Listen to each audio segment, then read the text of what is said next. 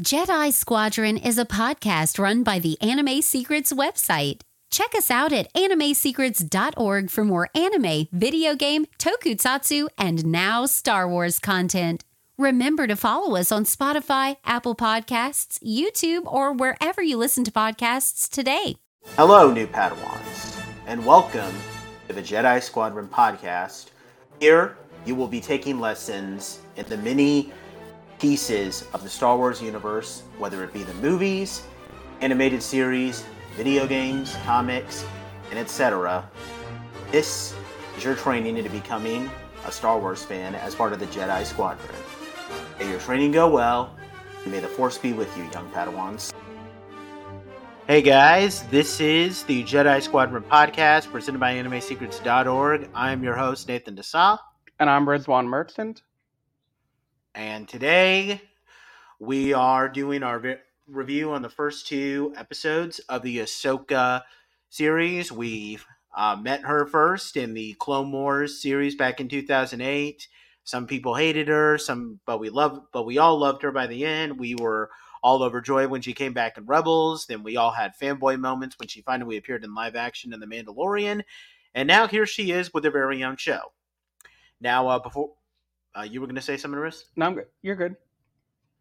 Uh, before we get started, um, I do want to uh, say that uh, we are doing this during the uh, Writers Guild and Screen Actors Guild strikes, and we do want to say that we were are not being paid to promote this, nor are we doing this to support any of the um, absolutely atrocious actions of Hollywood. We are doing this to show our support for the hard work and to show our love for the actors and writers who made shows like Ahsoka possible. And that is particularly big considering how, um, from what I know, the um, leading actor, uh, well, actress of this series, Rosario Dawson, is part of the Screen Actors Guild, and she is um, very active in these protests. So we say that with an even greater meaning this time.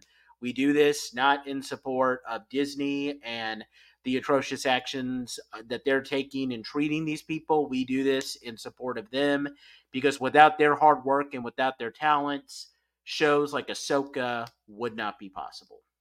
Yeah, definitely. Um, again, like we said before, we're doing this as a pure labor of love. Uh, we're Star Wars fans first and foremost, and we're here to spread the good word of Star Wars to everyone out there, and hopefully get people as excited as we are. Yep. For the greatness of this franchise and everything it has to offer. Yep.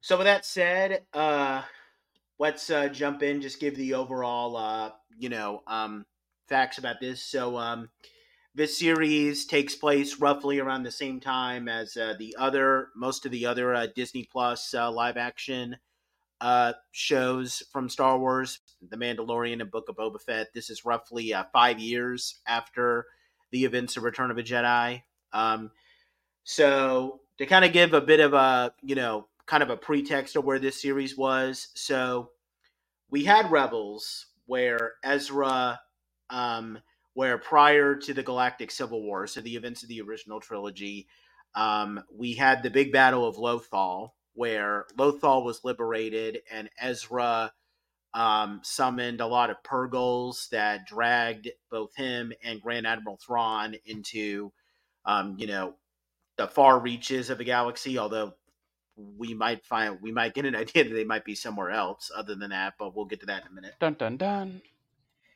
And the rebels ended with uh, well, okay. Before that, we had all these things that took place uh, after Return of a Jedi, where Ahsoka was looking for, um, was trying to gain leads on where Thrawn is, and that's where we met her for the first time in live action in season two of The Mandalorian, where she encountered Din Djarin and uh, Grogu. Although we didn't know that his name was Grogu at the time, but she actually revealed that his real name was Grogu. And she captured a woman named Morgan Elsbeth, who was kind of mysterious in that episode, but um, you know, she was apparently an ally of Grand Admiral Thrawn. Uh, we saw Ahsoka again. It now this doesn't really play much into the story of this show, but we did see her for one episode in Book of Boba Fett where she encounters uh, Din Djarin when he goes to Luke's area where he's training Grogu. Which, I mean, it wasn't great, but I got to see live action Ahsoka with live action R two D two, so I'm not going to complain about that. I got to like, see live action Ahsoka with live action Luke. Exactly. That right there is the most amazing thing in the world to me. Yep. So then we we kind of this is where we jump into uh, where the episode is, uh, where the Empire has fallen and uh, the new Republic has been established. Um, uh, the episode starts off. Um, Ahsoka enters a temple and she discovers a star map of some kind that's not supposed to lead where Thrawn is specifically, but just lead to an area where she suspects that Thrawn is. But unfortunately, she can't open it um, due to you know her not being really familiar with it, and she then she travels to Lothal where we find Sabine. Uh, Sabine has um, and you know we catch up with a lot of these people you know apparently sabine is uh um sabine is trying to be honored on lothal but instead of being at her ceremony she's riding around on her speeder bike listening to some really cool rock music dude that is lie. the most sabine thing ever to right there exactly yeah um and we find out a little you know we find out a little bit more about sabine and you know how she was apparently being trained by Ahsoka. Now they never specifically say if she was force sensitive or not, or if she was just continuing her lightsaber training to wield the that she started. It's I don't know. Maybe they're going to establish that in later episodes. Like it's hard to tell. Like there's a scene where Huyang says uh, Sabine doesn't have all that much uh, power over her the force. She can't really control it. Yeah. Um, and that could go two ways. Either that means that she's not yet trained in the force because she can be force sensitive, or she can't access it because she's not force sensitive. It's it's hard to tell, really. Mm-hmm.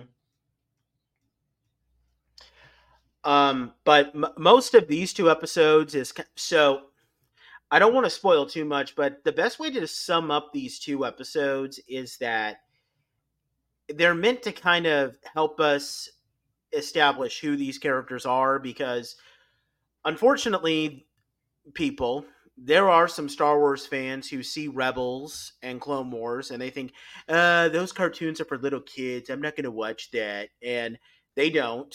So they're not going to know who Sabine and Ahsoka and Hera and, and all these people are. Yeah, Chopper too. Don't forget Chopper. So they need to. So these episodes need to establish who they are effectively. And would you say that, Riz? I don't think these episodes do a great job of recapping who these people are all that well. It it kind of assumes that you know what Rebels is all about, at the very least. Well, yeah, but I feel like you could watch this without knowing Rebels, like you know, because they establish, you know, that there was a person named Ezra who, yeah. you know, who now now this might imply that you know Ezra and Sabine have like more of a like a very personal friendship going on. Uh, you know, there's a few lines that establish that Ahsoka is the Padawan of Anakin, which I yeah. don't think they hinted at all. Well, okay, maybe they did in the book of Boba Fett when she spoke with Luke, but not in the Mandalorian Mm-mm. episode. It's not brought up in um, Mandalorian. It's definitely brought up with Luke, though. Yeah, and you know they, you know, um, they bring up you know what happened with Thrawn and like who he was.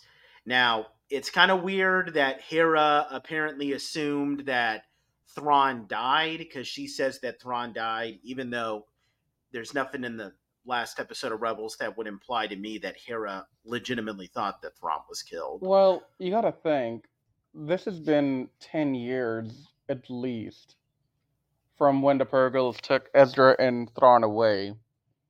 And with the understanding that everyone in this universe has about how things work, the idea of Thrawn and Ezra being lost for this long doesn't make sense because either they would turn up or somebody would find them or something would happen. Like you would know, especially with two big people like Thrawn and Ezra. Yeah. They can't really mask their presence. Okay, Thrawn can't mask his presence for that long. Ezra probably could if he had to, like Obi Wan did. Mm-hmm. But I don't see how you can hide Thrawn away like that. Unless he's just out of reach entirely. Yeah. Yeah, that makes sense. Yeah, it, it, to me, it just doesn't seem like um, it makes sense to say that, oh, yeah, they're still alive and they're out there, but we have no idea where, and it's been 10 years. And I mean, even the best of the, you know, missing people's cases in the real world, they give up at a certain point. So, I mean, it, it makes sense that Hera would give up after 10 years. Yep.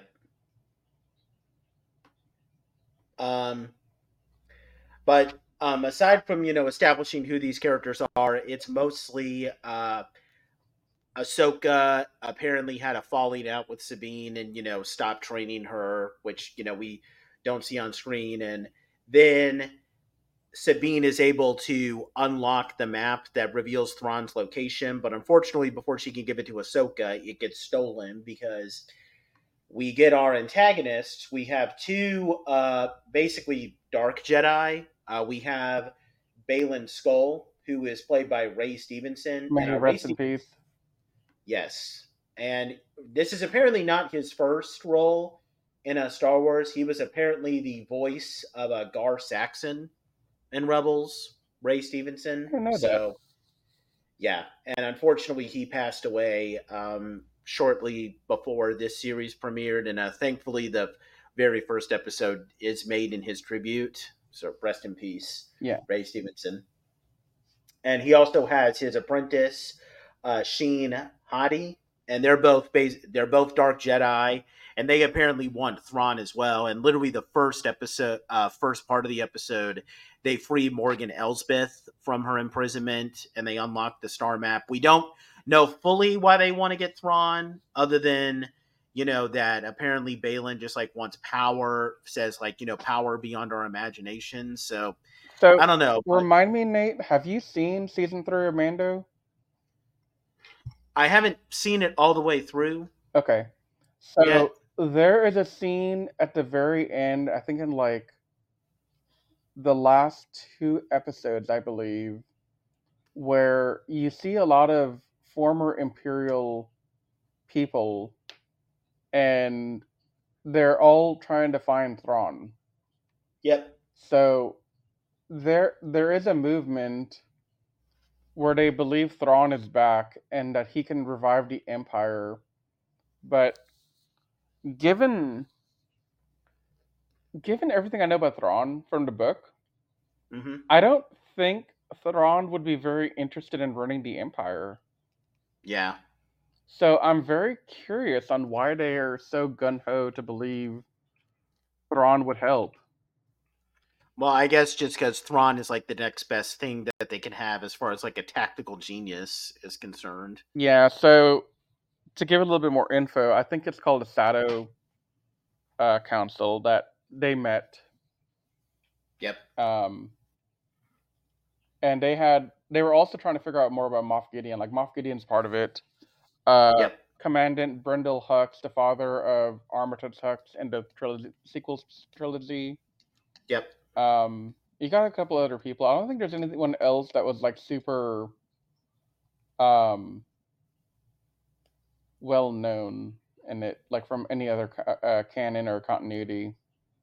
hmm I don't remember anyone else at least.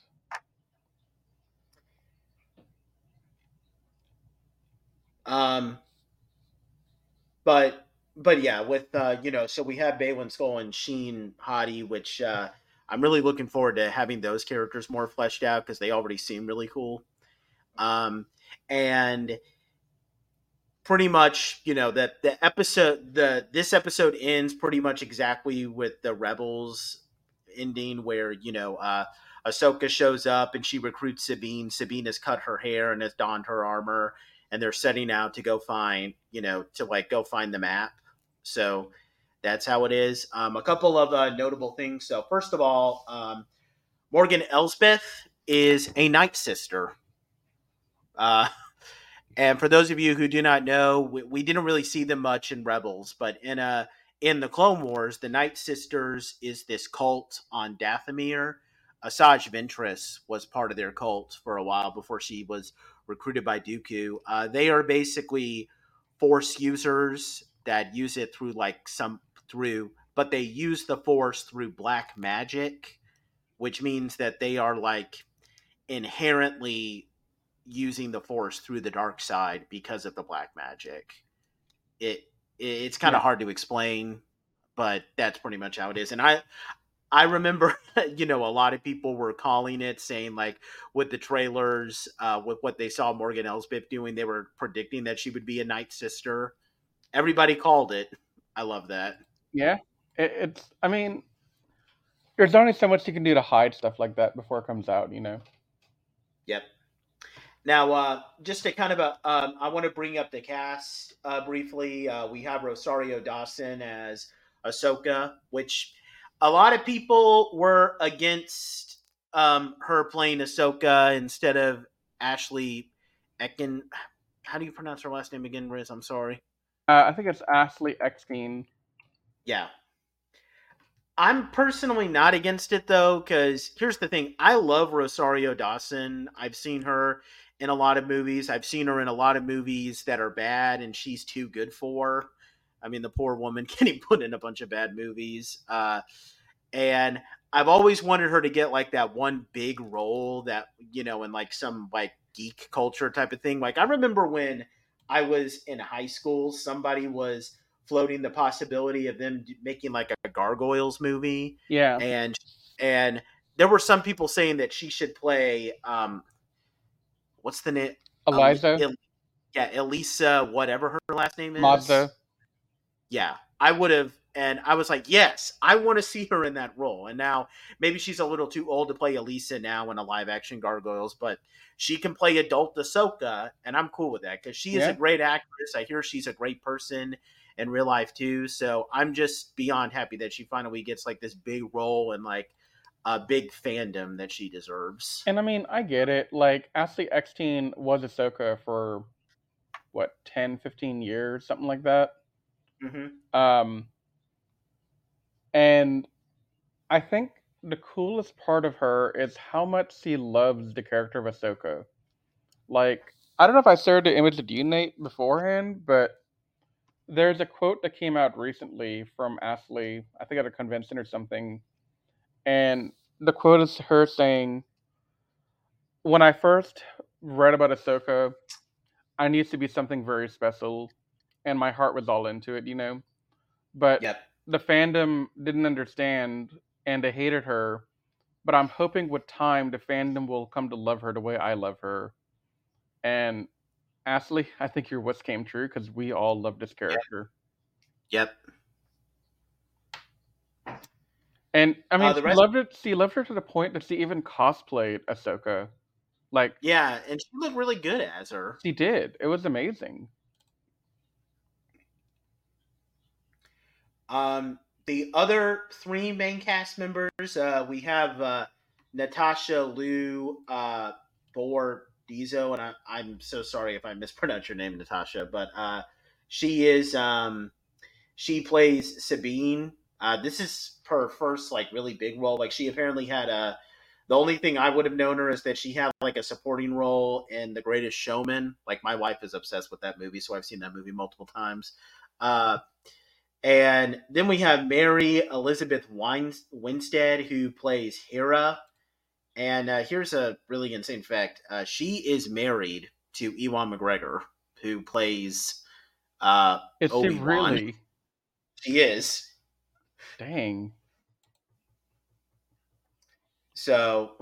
When the eras collide, I guess, huh? Exactly. Uh huh. Um, and you know, we see Hera. She unfortunately we don't see Jacen with her. Yeah. Hopefully, we will at some point. But uh, she is a general in the uh, in the rebel military now, and of course, we see Chopper because I mean, yeah, yeah exactly. And I can't. I, I I still keep watching this clip where there's like this fight where like they're trying to like put a tracker on one of the Empire's ships, and Chopper's looking for the tracker, and you can literally understand everything he's saying with just like the burbling sounds that he's making, like. "Wah, wah, wah, wah, wah, wah." No, I did not go through your stuff. Wah, wah, wah. No, I didn't. Wah, wah, wah. or something. Like, was pretty great. yeah. Um, of course, we have Ray Stevenson as Baylan Skoll, and uh, then we have uh, Ivanna Sa Sakhno as Shin Hati. Um, and, and you know the rest of the cast, you know, we only see like a little bit of uh, Ezra in a hologram. He's played by uh, Eman es- Esfandi, and unfortunately, we don't see Lars Mikkelsen as uh, Grand Admiral Thrawn just yet Yeah. although uh, although Lars, um, apparently the guy who voiced Grand Admiral Thrawn in Rebels is going to be playing him Lars. in uh, yeah, yeah. And we also see Ryder Azadi, who is uh, played by the guy who voices him as well, Clancy Brown. That's the thing I didn't expect to see. Like, I, I knew I knew he'd become governor after the event of Rebels. Yeah. I just didn't expect him to be there still at this point in time. Like, he he wasn't that young, was he? Like, he was pretty up there in the age, I thought. Yeah, but I don't know. I think I think Clancy Brown with like you know with gray hair and like a white beard. I think that kind of represents what Ryder Azadi would look like around this time. Yeah. in the timeline. Uh, and we also um I didn't um apparently um this other character I don't remember seeing him in Rebels, but uh Jai Kell, who was a character in uh in Rebels, he was apparently voiced by Dante Basco, the guy who voices a Zuko in uh, the Last Airbender. Uh, And he apparently- and Hook. yeah. Oh yeah, of course. I love Hook. Yeah. I know some people hate it. I love that movie, but uh, Great movie. Um, but anyway, uh, he apparently appears. He's not played by Dante Basco, but uh, he is. Um, he does appear here briefly, where he's established as the senator of Lothal now, which is pretty cool. Um, and uh, to kind of round up the cast, we have uh, Professor Huyang, who is making his live action debut. Uh, Professor Huyang is voiced by David Tennant, who also voiced him in the Clone Wars. Uh, for those who do not know, Huyang originally appeared in the Clone Wars. He's this ancient Jedi that's been around for over 2,000 years. He's basically meant to be the guy who helps young Jedi younglings build their lightsabers. And I thought I don't he was know a droid. yeah, yeah, he's a Jedi. Sorry, I meant to. No, no, no, he's a he's a droid. Sorry about that. Yeah, he's a he's a droid that trains Jedi, but he's not a Jedi himself. Yeah, that's right. Sorry, I misworded that. Sorry about that. Yeah, I was just confused. Like, how did a robot become one with the Force? Yeah, that's right. Um, but that about rounds up, you know, the cast and like everything that happened in these two episodes. So uh maybe let's just jump into overall thoughts. Like, what were your thoughts, Riz? I know I've been speaking for a while, so you can go ahead. Oh man, so I've been wanting this to happen since 2018 when Rebels ended the first time. Well, first time for me. And I always hoped we would get some kind of revelation of where Ezra and Ahsoka and Sabine all ended up. Because at the end of Rebels, you see Sabine and Ahsoka go off to look for him. And I kept hoping we would get something in the sequel trilogy, and we didn't. And then I lost hope for the longest time because we didn't have anything else set in the time frame that I feel like we would have gotten something. And then Ahsoka comes back in Mando, and I'm like, is this it? Is this where we begin the journey to find Ezra finally? Because the Homeboy needs to come home. Mm-hmm. He can't just be out there forever with the Purrgil chilling. You know, that's not cool. Um, Yeah. So I was ecstatic. Like watching the episodes this morning, I was just amazed at how good everything looked. I, I the the only nitpick I have, but I've talked to you about it offline, was Hera. Hera felt a little out of character to me in the beginning. Like she felt a little bit more like season one or two Hera in terms of demeanor and personality. Uh, she had lost some of the.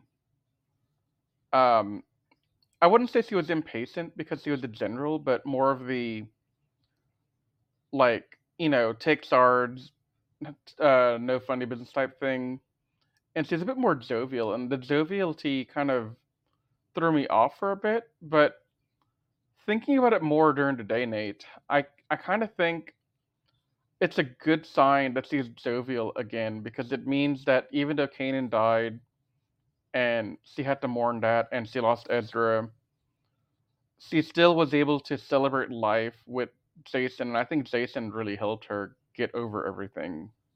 And, you know, obviously defeating the Empire. But I thought that was really well done. I I I have to say I was a big fan after really thinking about it. But initially I was kind of like Hera, you're a little too happy, man. like and and that's because we last saw her very upset over what was going on with Ezra and with Kanan and everything. Yeah. But it is definitely nice to see her and her abilities. My my other nitpick I have is I'm kind of afraid of a plot where Sabine is force sensitive.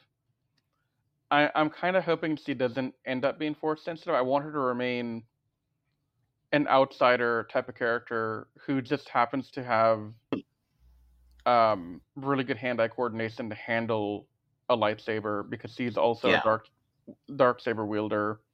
Yep. Because if if we go down this path, then we open up the question of is Bo-Katan a force sensitive person? Is the Mando force sensitive? And it just kind of it, it would feel more like a plot convenience at that point instead of like good writing to me.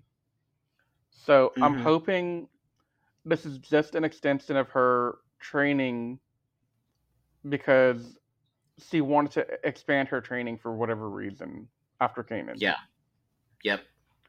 But the the the why she decided to start training and what happened to make her stop training, I don't know what's happening there, but I'm very interested to know because that'll answer everything. Yeah. Um, there's a lot of mystery going on here. Like Ahsoka and Sabine clearly were training with the Force and with the lightsabers and everything, and Sabine seemed at least a little bit decent with Ezra's old lightsaber. But I, I'm just hoping this is just the extension of her dark saber. I don't want her to be like a Jedi in the future. Yeah. Um, Yeah, I can agree with that. Yeah, I'm not saying that that would ruin Ahsoka for me, but it would definitely be one thing that would I I don't know if I could reconcile. Um, other than that, it was great seeing all the cameos of like Chopper and Ryder and getting some connections back to Mando by bringing back um, Elsbeth. Um, I I just think. Oh, the other thing that I thought was interesting, Nate, was I think that third Dark Jedi they have with them, the mercenary. Yeah. I forget his name, but he's like a a dual bladed um, Jedi, like a lightsaber user. I think we've seen him before in Rebels on uh, Malachor. He was the 3rd Uh-huh. He was the third Inquisitor, the one Yeah, I've seen people away. speculating on that. Yeah. It would make the most sense to me. Yep. Now I'll say this. I I might disagree with you a little bit. I don't think that Hera was ever out of character for me. Like I especially loved how she was kind of the in between, uh, like the person trying to make peace between Ahsoka and Sabine. You know, she still has like that mama bear Yeah. type of personality. So I thought the Hera Hera was perfectly in character. Oh no, I- that stuff was all in character, but some mannerisms. It was just some mannerisms, like her movement, her facial expression. It it came off in the beginning as overly happy, and Yeah. I think also thinking about it more, um, that might also just be her excitement seeing Ahsoka and Sabine back together again. Yeah. but it's hard for me to it was hard for me to kind of understand that during the watch through because we don't have a lot of history on what Ahsoka and Sabine's thing was like, how Hera was involved with the training and all that stuff. So there's a lot of stuff that I just didn't know that made it a bit weird. But you know, looking back at it now, I disagree with myself as well. I mean, I don't agree with what I Yeah. said this morning. Yeah. That's But right. I did want to bring it up that you know I did have this feeling this morning, and then I kind of walked through it, and I kind of feel better about it now. hmm I mean, honestly, the only thing, the only thing that I remember being a little frustrated with when I watched this episode, and this is a huge nitpick, and people are complaining about this, and I can't say that I don't blame them. Uh, I mean, I can't. Yeah. Um, the there's a scene. So when when they steal the map from Sabine, Sabine gets overpowered by one of by um Shin. I, I think it was a yeah. Um, Mm-hmm. she she gets stabbed, and can we just stop having people get stabbed with lightsabers and then surviving? Because we had the Grand Inquisitor, and then Reva survived getting stabbed in in Kenobi, which it's frustrating because Qui Gon died from that wound, and he never came back to life. And eh, like, and did we really have to have her get stabbed? Like, you could just have her get like, knocked you know, out. maybe yeah, knocked out, or maybe she gets slashed on the shoulder and she gets like a bad wound, but nothing that like like like how Luke um in the Empire Strikes Back hits Darth Vader on the shoulder with his lightsaber and hurts him really badly before Vader cuts his hand off in uh, the Empire Strikes Back. Like Yeah. you know something like that. Like that was but even though I have an issue with that, like I, I do want to say this, and this is uh, one of the re- and this is something I'm going to say. So far, the action in this series is probably the best I've seen in live action Star Wars. Like as far as like the lightsaber battles go, like with the Disney Plus series, because like okay. I will I will be the first person to defend Kenobi. I know that people hate on that show. I love it. But I'll give him this. Some of the action in that show is a little uh, the final duel between Obi-Wan and Vader, that is great. But the Mhm. other action scenes like the chase scene where Leia's getting chased by those bounty hunters and like even the very kid. yeah, I got some issues with those. This these scenes though, like the the lightsaber battles are very well choreographed. And I will admit the very first action scene where Ahsoka's battling against those droids and then she like carves holes in the ground to like have them drop into it. Okay, maybe that feels a little bit like a wily coyote type of cartoon. but it's I'm not gonna complain. It's still fun. You know, this is Star Wars. You got to have you a have little to bit have of something. Yeah, you have to have some Yeah. campy. Yeah, no. The only thing I would say is the lightsaber duels throughout are on par with Duel of the Fates to me, Yeah. and Anakin and Obi Wan and Mustafar hmm because those are still some of the best lightsaber battles in the entirety of the live action.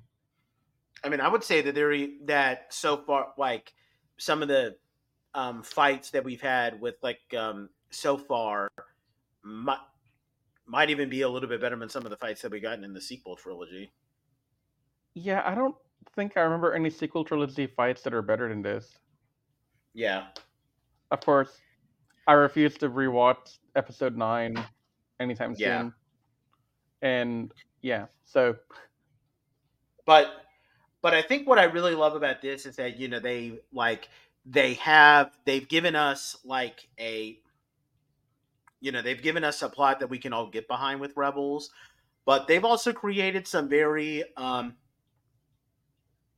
some very interesting antagonists like i want to see where they're going to go with Baylan Skoll and his apprentice like I think I'm really was a survivor of Order Order sixty six, though. Yeah, yeah, yeah. I know, but I'm wondering like what like what does he want by Yeah, like because what does he want personally with Thrawn? And I, I know that you said, Riz, that like there's other people from the Mandalorian that are looking to find Thrawn so that they can like rebuild the Empire, but this guy has no allegiance to the Empire. He's basically just a mercenary for them. So and and that's there's gotta be- it. He's in it for the money, I think. Yeah, well, yeah, but there's got to be something personal. Like maybe he wants to leave the galaxy and go to wherever it is that Thrawn and Ezra ended up, or I don't know. Maybe they're implying that like there's like an ancient, like maybe there's like some way that he can obtain like greater power than he already has. Like it's. I, I'm really curious. Like, can I get these? Can I get all these episodes now, just so I can get these answers, please? Because it's going to keep me up at night. Did we talk about the galaxy thing now? Because you mentioned it. Yeah, I, I think that's a good segue here. Hmm So, like we mentioned earlier, Thrawn and Ezra are thought to be in a place that you can't easily get to. And that's because we think the Purrgil took them to uh, another galaxy. Yep. And up until this point, from what I've read, the concept of multi galaxies within Star Wars does not exist. Like, it's very seldom brought up.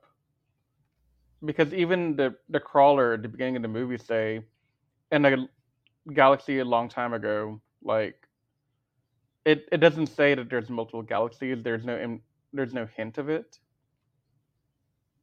Um, so it's interesting that we're getting this here and now because the closest thing I can think of it, though I know I'm wrong, is the Chiss Ascendancy, their entire civilization is at the edge of the galaxy, Yep. but these guys have gone beyond the end of the galaxy. Uh, yeah. Um, there is one case. Well, there's two cases in Rebels that I know of.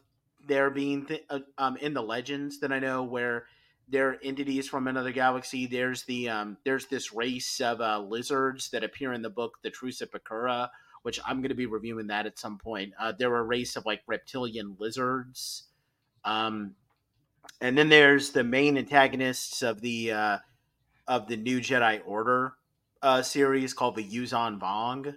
hmm So they're from another galaxy. So they've established that there are other like there are places that we don't know. Um, I'm kind of thinking this will lead into a roundabout backdoor into some stuff for the High uh, Republic. yeah, Because I'm betting back then, thousands of years ago, it was more well known and understood than it is now. Like, I feel like knowledge might have been lost over the decades and centuries. Mhm. Um, but yeah, I'm really curious to see where they go with because you know there's a lot of different uh, things like probably even ones that I don't know. Maybe John would know more about them, but like you know um, areas of like you know races from like other galaxies aside from the Star Wars one. Yeah. Uh, one one thing I was telling you about uh, earlier, just to kind of uh, go to a different topic, and this hasn't been confirmed, but they're they're trying to hint that this might be the case. So, in the very first scene where Ahsoka's getting the map, she goes into this temple. One of the carvings um, partially resembles a character who appears in the legends. Um, this character's name is uh, Abeloth. Now, I don't know much about Abeloth right now, but what I do know is that she was like a major antagonist of one of the very last Legends book series to come out um, before Disney brought the franchise. It's called Fate of the Jedi, where her story is that she was a servant to the characters that are like the equivalent of the Mortis trio that we see in the you know the father, the son, and the daughter, um, and she was a servant of theirs, but she was still immortal and she chose she was given a choice to either bathe in the son's dark nexus or the daughter's light nexus and then she bathed in them both and became like this powerful force entity and she's like this well pretty much this like she's i i need to read that fate of the jedi thing a lot more because i she's apparently like one of the most deadliest enemies that's ever been faced in the Star Wars. And some people have been speculating that they're trying to imply that maybe like Abeloth, like they're trying to set up Abeloth so that she can be like the main antagonist of that new Rey trilogy that's going to come out. Which, if they do mm-hmm. that, I'll be all for that because, I mean, well, I hope something different. I hope that happens, but then we have Ahsoka kind of school Rey on how to be a real Jedi which I'd like that. Yeah. um, but yeah, that that was all that I could think of. Uh, you know, I'm like, I'm I'm just curious. Like, you know, that there were always rumors that they were possibly going to canonize Abeloth and in Ahsoka, and I don't know. I feel like either Dave Filoni is just teasing us, or he really intends to do it he he might do it. I mean, you gotta think. Filoni's playing the long game here. Like he's not in mm-hmm. this for the short term. He's planning years in advance here. Like, yep. You got to think. Rebels came out what five years ago now, mm-hmm. and we didn't know back then how the story would be wrapped up, or if it would ever get wrapped up. But here we are with the next stage in it. So I, I think there's a grand plan that we'll hopefully get to see one day. Yep. Um was there something else you wanted to talk about on this? Um, I think that was the big stuff for this uh, set of episodes. Yeah, um, we really can't. Of, I mean, yeah, these aren't really going to be that long since we're just talking about one episode each and giving our thoughts. Yeah. But um, kind of like our King Ohger series over on the uh, Toku Secrets podcast. Uh, yeah. Um, but I, my big thing that I just want to say is that Ahsoka is here. I was, um, I wasn't blown away by these episodes since I feel like they were trying to uh, since you know they're trying to establish and like you know recap some of the stuff with rebels so or and try to familiarize all those you know cretins who don't want to watch the animated stuff because they're a bunch of they're not real fans. Um i'm just kidding but uh wow what a gatekeeper. Yeah i'm just, i'm just kidding but uh you know they trying to do that but uh but i did but I I still liked it because you know I feel like these actors get the roles down perfectly. Like I love Rosario Dawson as this much more mature Ahsoka, and I love the banter between her and Sabine. It feels very reminiscent of the banter that she and Anakin had, um, which yeah, I which okay, uh, Dave, could you please do us a favor? Could you like have Anakin show up as a Force ghost and have Anakin and Ahsoka bond over this familiar atmosphere, please? Please, I want to see Hayden Christensen and Ahsoka together. I will die a happy man if I can see that. Okay, I just want Anakin to come back as a Force ghost, and Yeah. Ahsoka tell him, "Now I understand why you you were hesitant to take me on. I was a pain, and Sabine's a pain to me, and it can bond over that." Yep. And then I also want a flashback, or hell, you can even have him come back in this. Like, can we please have Temuera Morrison play Rex in live action already? Oh, he'll come. Yeah. I hope. I'm hoping he gets. Come back in. on. We just saw him in the Book of Boba Fett. He's bald now. He can literally play Rex without having to do any weird makeup stuff on him. Yeah. Like, I don't know. I just I want to see Rex in live action so bad now too. Well, I want to see Rex in live action interacting with Anakin and Ahsoka. Yeah, I just I, I want the to band back together. Can we please get a flashback? Like, give me give me Ewan McGregor as Obi Wan, Hayden Christensen as Anakin, and then Rex. Maybe you could even throw Cody in there, and just please. Now we're going into Dreamland. yeah, I know. You're not going to get Cody. Yeah, but okay, if, as long as I can get Anakin as a Force Ghost, I really just Yeah. want to see that. But going back, you know, I love that banter, and you know, at the end when you know they're about to go on their journey, like, uh, like I'm just really hyped to see where this is all going. Like, there's a lot of genuine mystery in this series Yeah. that I'm really curious to see where it's going to go. And Oh yeah, me too. You know, and there are people who are already calling this like the best Star Wars live action series ever. I don't know if I want to say that just yet, but I will hold off until we get to the end of Ahsoka and I get to the end of Andor.